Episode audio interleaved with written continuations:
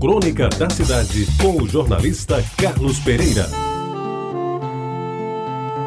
Amigos ouvintes da Rádio Tabajara, este espaço de hoje, nesta crônica, é livre e eu o utilizo para um ilustre ouvinte e leitor, o doutor em Sociologia Cláudio José Lopes Rodrigues. Vejamos o que ele nos diz numa carta amável que ele me encaminhou. Embora esporadicamente venha acompanhando em A União, ouvindo na Rádio Tabajara suas reminiscências. Seu trabalho de recomposição de coisas e fatos, esvaídos na infância e salvos pela memória, tem me comovido. Os textos restauram, Negma usado até sob garrote e vil a praga verbal de resgatar. Restauram com maestria seu cotidiano de menino de família modesta em Jaguaribe, bairro de pequena burguesia fronteiriça ao proletariado. Bem estruturados e plenos de detalhes enriquecedores, os escritos conduzem o leitor ou ouvinte a um mundo tão simples quão fascinante. Seu trabalho de recomposição de coisas e fatos esvaídos na infância e salvos pela memória tem me comovido, porque realmente seus escritos, como disse, conduzem o leitor a um mundo tão simples, mas também tão fascinante. O pequeno universo infantil revelado na efemeridade das páginas do jornal, demonstra, quem sabe, está a chamada felicidade em coisas singelas do dia a dia de uma criança naquelas circunstâncias de tempo e lugar. Esta minha especulação, admito, pode parecer filosofice inspirada pelo velho almanaque do Beotônico Fontoura, mas nem por isso deixaria de ser pertinente. Por alguma razão sou tocado pelo universo que substancia esses seus textos. O velho quintal com mangueiras, galinheiro, casa de cachorro, a água da chuva escorrendo pela biqueira, a frugalidade do café da manhã, a indescritível sensação de num galho de árvore conivente espiar no nudez juvenil da vizinha no banho, o filme de cowboy na matinal de domingo, o gibi, a pelada no campo do convento do Rosário, a bodega, sinônimo pejorativo de mercearia, chamar o pequeno comerciante de bodegueiro era uma afronta a farmácia doméstica e vai por aí.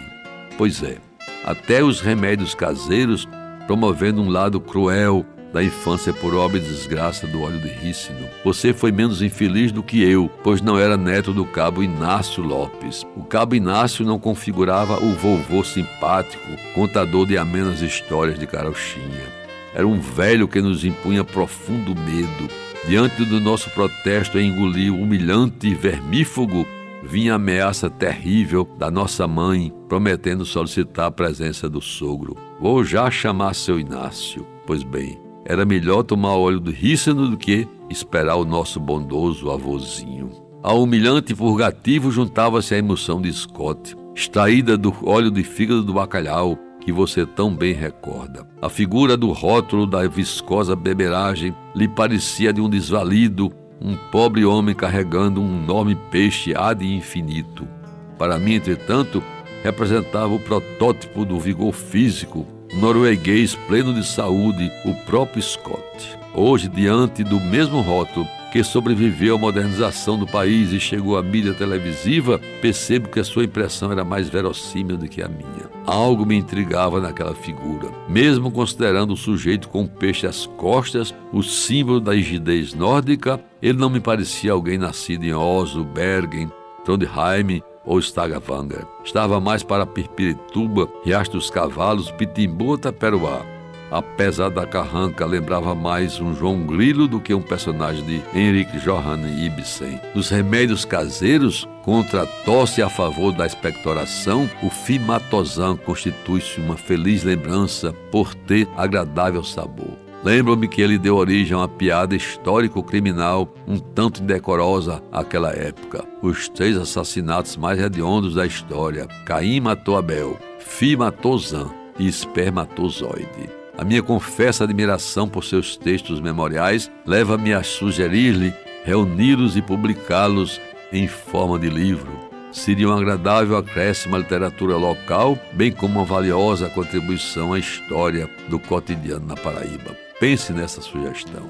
Eu agradeci ao Cláudio por mergulhar comigo com tantos outros no mundo maravilhoso da nossa infância, que nos traz lembranças inesquecíveis. Digo-lhe que quanta sugestão Estou pensando. Talvez ainda este ano, quem sabe, a ideia de editar um livro com algumas crônicas se transforme em realidade. Quem sabe?